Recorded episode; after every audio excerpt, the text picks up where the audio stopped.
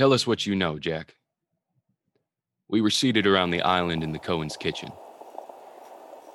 Candace had brewed a fresh pot of coffee, and Jack had gone to the liquor cabinet and pulled out a bottle of whiskey to spike the caffeine. I don't know much. Sharon called me last week, out of the blue, you know.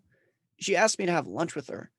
I mean, when was the last time we were willingly together under the same roof when we just didn't have to be? Sharon had asked Jack to meet her at Coral Gables, at a Cuban sandwich shop, where they had the least chance of running into one of Abe's banking associates or any of the ladies from her various social or charitable organizations. They'd ordered two Cubanos and taken a table in the back. Sharon's family background was financially modest, but religiously they were extravagantly abundant.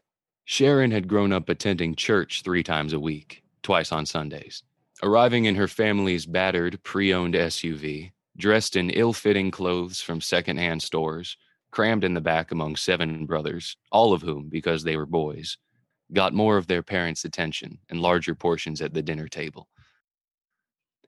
When Sharon met Abe in high school, fat and unathletic, unpopular and not particularly bright, but richer than anyone Sharon had ever known, she knew that she could have him if she wanted him. And if she had him, she would never have to shop at thrift stores again. She didn't love him, but she could live with him and all that he could provide. Sharon was Abe's first sexual conquest, if you called ejaculating on yourself a conquest. Abe's problem had delayed her plans. It had taken her months longer to get pregnant than she had thought it would. But once she was certain that she was, she told her parents immediately, and they had gone quickly and indignantly to Abe's parents to demand he do the right thing. David and Candace had been unequivocal. Abe and Sharon were going to have this baby, and they would do everything within their power to help the new young couple. That had included buying them a small house and providing a monthly allowance while they both finished high school. And Abe got his degree in business management at the University of Miami. Ten months before his college graduation, Abe had his first affair with a fellow student in his business class. Sharon couldn't put her finger on it, but she sensed Abe was becoming distracted from the life she wanted to build for herself. So, nine months before college graduation, Sharon accidentally got pregnant again. Three weeks after the graduation ceremony, thanks to a nanny arranged for by Candace, she and Abe took their first real vacation together. Five days on the island of Maui, compliments of the Cohens. And the day after they got back, Abe started working at the bank for his father. At least that was how Jack and I had always understood their story. We'd had plenty of good laughs over the years at the ease in which the unschooled, unsophisticated Sharon had manipulated his big brother, and how anyone with two more neurons than Abe possessed would have seen through her in a nanosecond. On the other hand, we also knew damned well what the attraction was for Abe. Sharon had been willing to live without love, without joy or passion, in exchange for a lifetime of financial security. But she had always lived with respect. She had been raised to be submissive to her father, her brothers, and her husband. Abe appreciated the deference she offered to him as head of the family, and he absolutely savored the superiority his new religion bestowed upon him over anyone who deviated from norms they had decided upon white, heterosexual, conservative Christians. The sense of power was addictive. Sharon was paying a heavy price for her material comfort, I knew. Xavier had tried to extract the same price from me once upon a time. But from what she had told Jack over their Cubanos the week before, she was starting to feel as if her tab had been paid in full. She thinks Abe's screwing around on her again. She wanted my help in finding out for sure. Jack lifted his cup of steaming hot coffee and took a deep breath of the whiskey before he took a sip. I asked her what sort of help she wanted and why the hell she thought I'd want to do it. I mean, I hope she takes him for all he's got and ever hopes to get. But I'm totally uninvested in the personal life of either of them, right? So, Sharon, this simple little fundamentalist who likes to go around pretending she doesn't have a shred of guile in her body, puts down her sandwich and leans over the table and says to me, all secret agent godfather, I'm going to make you an offer you can't refuse. I have information about your brother that you will want to have. and I'll give it to you if you help me. My. She was the only one who spoke for a good five minutes. David broke the silence. What do you think she could mean? No idea. Gave her an STD, has a slew of unpaid parking tickets, killed someone. Stop it, Jack. Anyway, I hired a retired cop, and he's been tailing Abe for three days now to see if we can find out how he's spending his spare time. Have you found out anything? I asked before his parents could rebuke him. Nothing yet. Except, Clint, you'll never guess who Sharon's made an appointment with to, you know, get her ducks in a row to see if she needs a divorce. You've got to be kidding me. Our family's giving Xavier a whole lot of business lately. I think Alvaro has a thing for you. Candace had put away the coffee pot, and we were now drinking our whiskey with sweet vermouth and bitters. Candace was teasing a maraschino cherry out of her glass with a long, elegant manicured finger. The information Jack had shared with us about Abe, and his proactive response to it, had calmed me considerably. Spending the night as the Cohen's guest, visiting with these people I loved over perfect Manhattans while we awaited the delivery of a large pepperoni with extra cheese pizza from the joint that had always been my favorite since I was a kid. This seemed like a well deserved reward. I could relax this evening. Abe was on everyone's radar. I saw the way Alvaro looked at you. Oh, I didn't notice a thing. David emphasized his point with a dismissive wave of his hand. Of course, unless it had been a drop dead, gorgeous woman making a direct pass at him, David wouldn't have noticed. Besides, Candace, he's married. Two kids. Get real. It never failed to amaze me the way people could be so unimaginative, as if someone's being married locked up their sexuality in a neat little box. The way they accepted people's facades just as the way they were intended to be received, at face value. Well, he certainly seemed straight to me, too. I asked him to go out and hit South Beach with me when he was here, but he said he'd take a rain check. The next time he was in Miami, he said, after all the money was transferred, we'd go out on a pussy hunt. Jack! Sorry, Mom. Alvaro's word, not mine.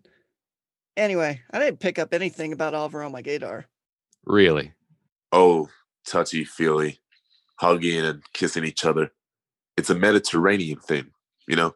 David waving a hand again and knocking it into his crystal glass, which Candace deftly reached out to right before it toppled over. I know you're a little tipsy. That's what I know. She moved his glass back a few inches on the counter, out of the way of his expressive hands. We were all a little tipsy by that point in the evening, which was why not one of us heard a car pull up in the driveway, or the door to the kitchen open, or noticed Abe standing by it until he spoke.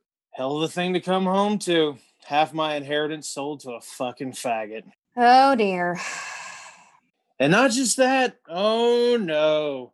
I've been to the bank. I've looked over the activity on your brand new account, you little queer. Abe was resting a hand on the door frame and leaning into it in an attempt to keep his balance. Apparently, he was even tipsier than any of us. Tell me, how's a cocksucker like you coming to $4 million in less than a week? Language, Abe. Jack held up an admonishing finger. You know, we really prefer to be called trouser pilots these days. Yeah, well, your little pilot buddy over here is going to jail. It can't be legal. Whatever he did to get $4 million, and I have the feds looking into it. Ugh. You don't have the feds doing anything, Abe, except laughing behind your back about what a jackass you are. There wouldn't be an inheritance at all if Clint hadn't stepped up. Why him? It was a noise I'd heard before. When I'd beaten him by over 30 seconds in the quarter mile during elementary school intramural track meet when I was in fourth grade and he was in sixth. When I made the varsity football team as a freshman, and he couldn't make first string even as a junior. When, even though I was several years younger than he was, I passed my driver's test before he did. Why him? I told you I have some wealthy friends and I've been working on them to invest in the bank. Your own lawyer, for example, Xavier. Why would you let a fucking fruit buy into the family business? Jack's head swiveled as fast as mine did, and we locked eyes, but we both managed to stifle our nearly uncontainable guffaws. I like to think I'm a discreet man. And Xavier's secret certainly wasn't mine to divulge. But I was fairly sure that it was only the doorbell ringing, announcing the delivery of our pizza pie, that kept me from blurting out, Xavier. You mean Xavier Sousa. Funny you didn't know he was a trouser pilot, too.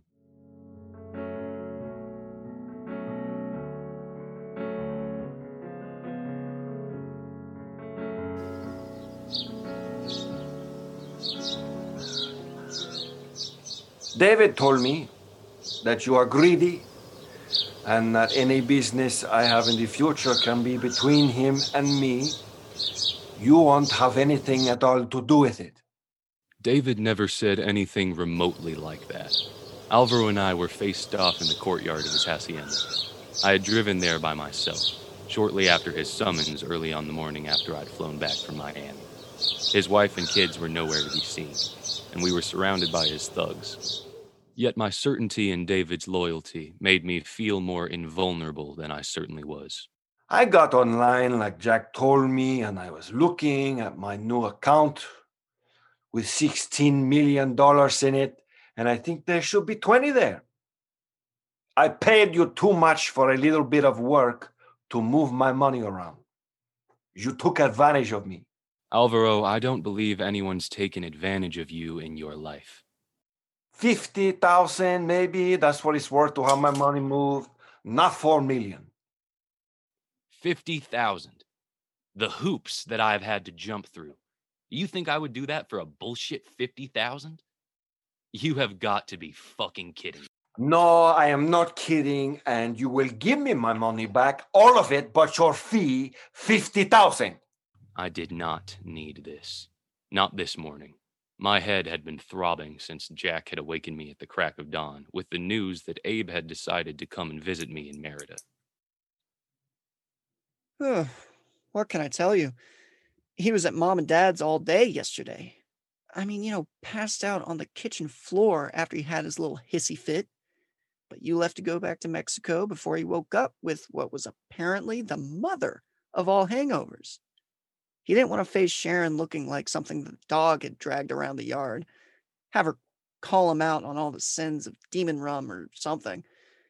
So he just stayed at mom and dad's and whined to mom all day for ice water and hot tea and aspirin and cold compresses. I had closed my eyes. The point, Jack. What's the point? How did his idea of coming to Mexico even come up? All his idea, I swear to you. He just told me he was going to fly down there and he'd shut the fuck up and wouldn't say another word to the feds or anyone else if you could prove to him your business is legit. Ah, well, I'd replied as matter of factly as I could manage. You know I can't do that. Ah, uh, well, you're going to have to. Planes fly to Mexico. He's a big boy and he can book a ticket. Short of handcuffing him to a drain pipe in my basement, I don't know how to stop him. Well, you're just more help than the fucking Red Cross, Jack.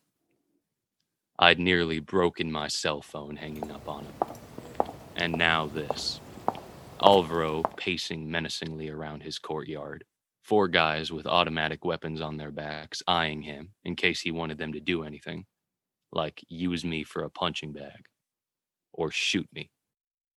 Here's the deal, Alvaro. My voice surprisingly steady as I spoke. The Cohens are good friends of mine, and I have a deal with them too. Anything happens to me, every penny in your account gets transferred into mine. And you, a foreign drug kingpin, can take up getting it back with the U.S. Justice Department. Not a word of it was true, but in a pinch, I can spread bullshit as thick as I have to. I thought surely Alvaro had broken a hand, hard as he punched the adobe pillar to his left as soon as I was done speaking. I was still shaking by the time I got home, so I popped a Sol to help me regain my equilibrium, lost my t shirt and sandals, and flopped onto a lounge chair on my patio. I had recently become a very wealthy man, and I'd supposed my life was going to take on a new ease and luster because of it. But it wasn't yet 11 a.m., and I badly needed a nap. The sun was directly overhead high noon, when I woke up soaked in sweat, blinking in surprise at Alvaro standing over me. What the fuck, Alvaro? Alvaro bent over me and gave me the biggest smile I'd ever seen on his face. I think you need to learn to be more respectful of me and my business, my friend.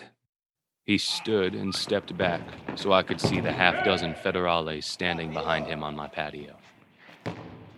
What the fuck? I was stunned stupid. My hands were shaking so badly the federales had a hard time putting handcuffs on me, but they managed.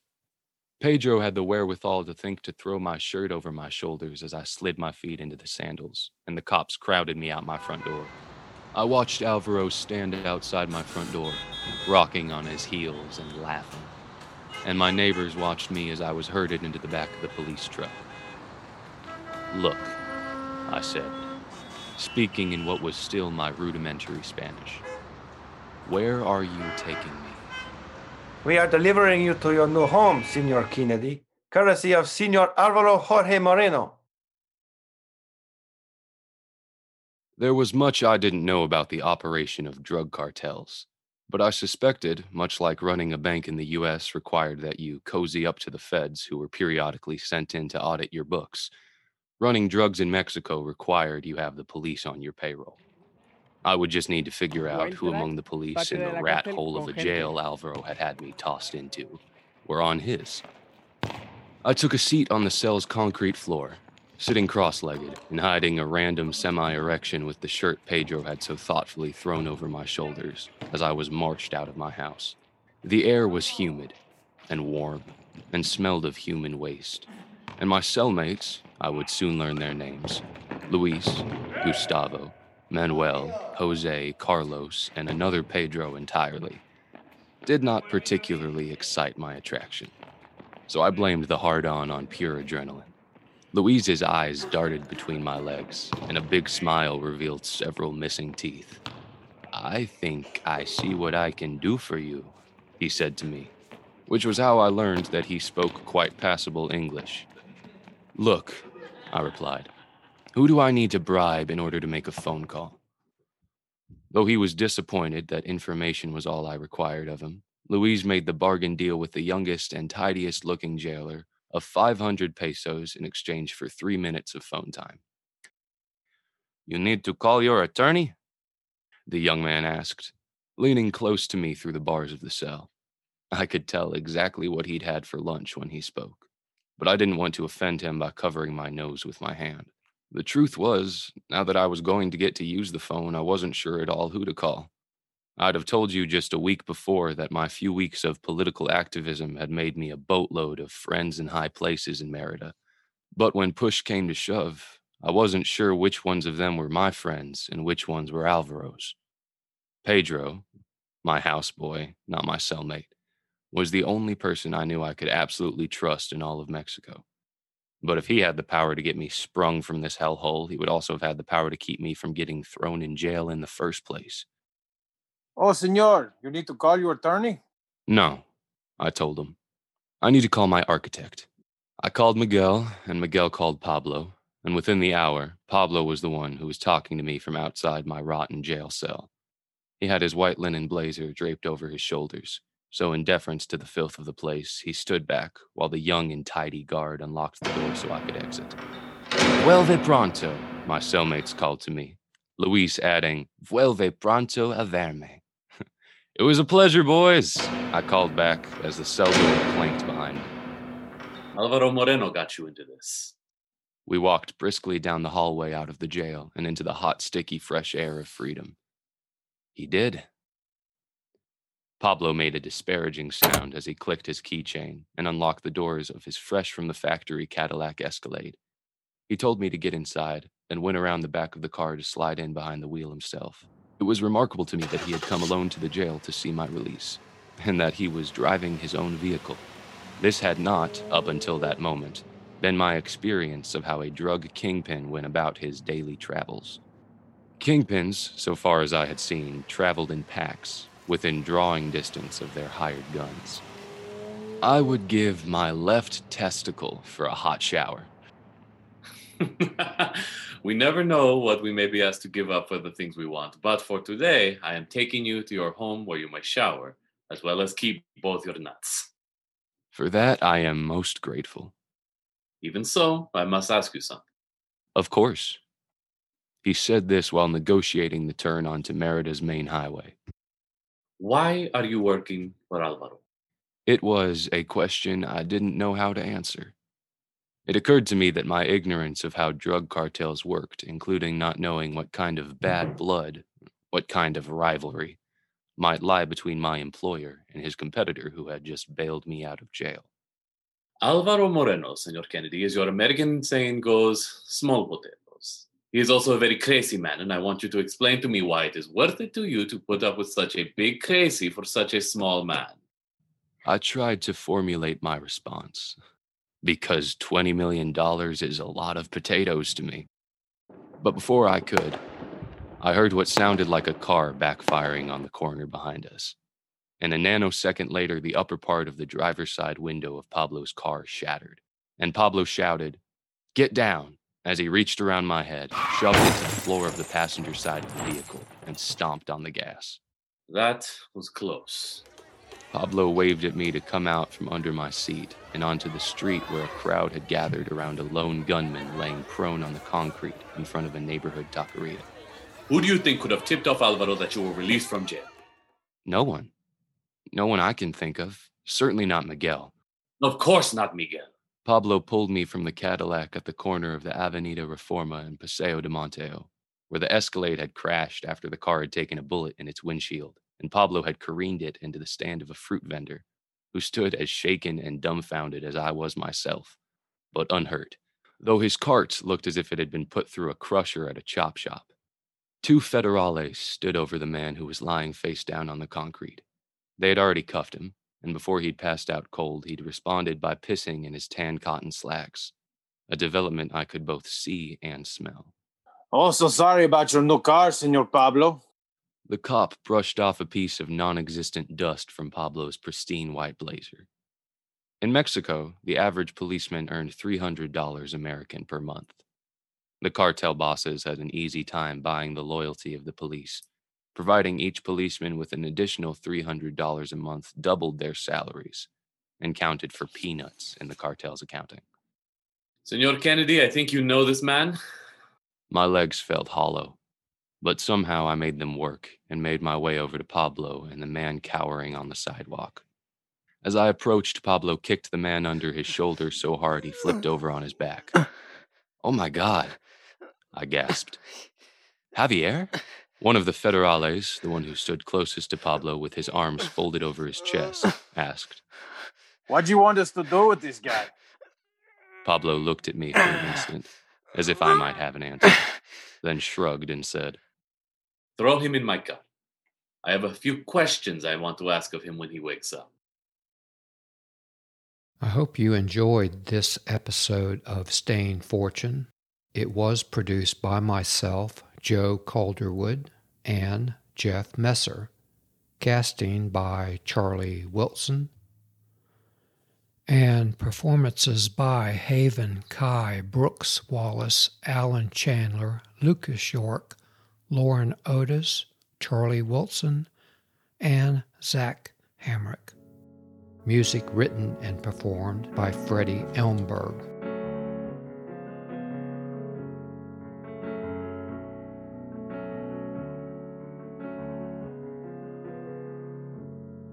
I wage war through the water, thinking I'm Uncle Sam. I'm trying to make you live it all. I'm just a working man, and oh, my love, it says I can't get no sleep, can't get no rest. The beauty you've lost just throw me into the fire. So get on your knees and say a prayer for me. I'm living this hell, it's eternity. Cause I can't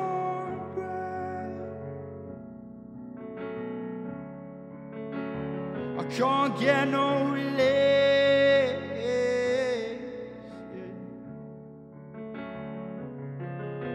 I've done my deed and I'm hellbound. I can't see my lover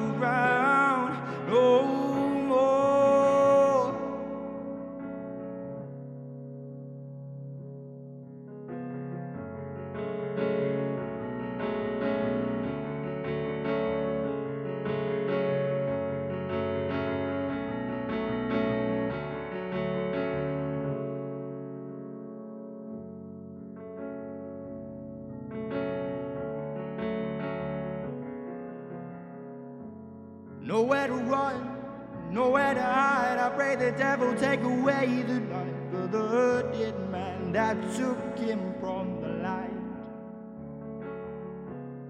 He was an innocent man working on a bridge, and the devil sent a soul to make sure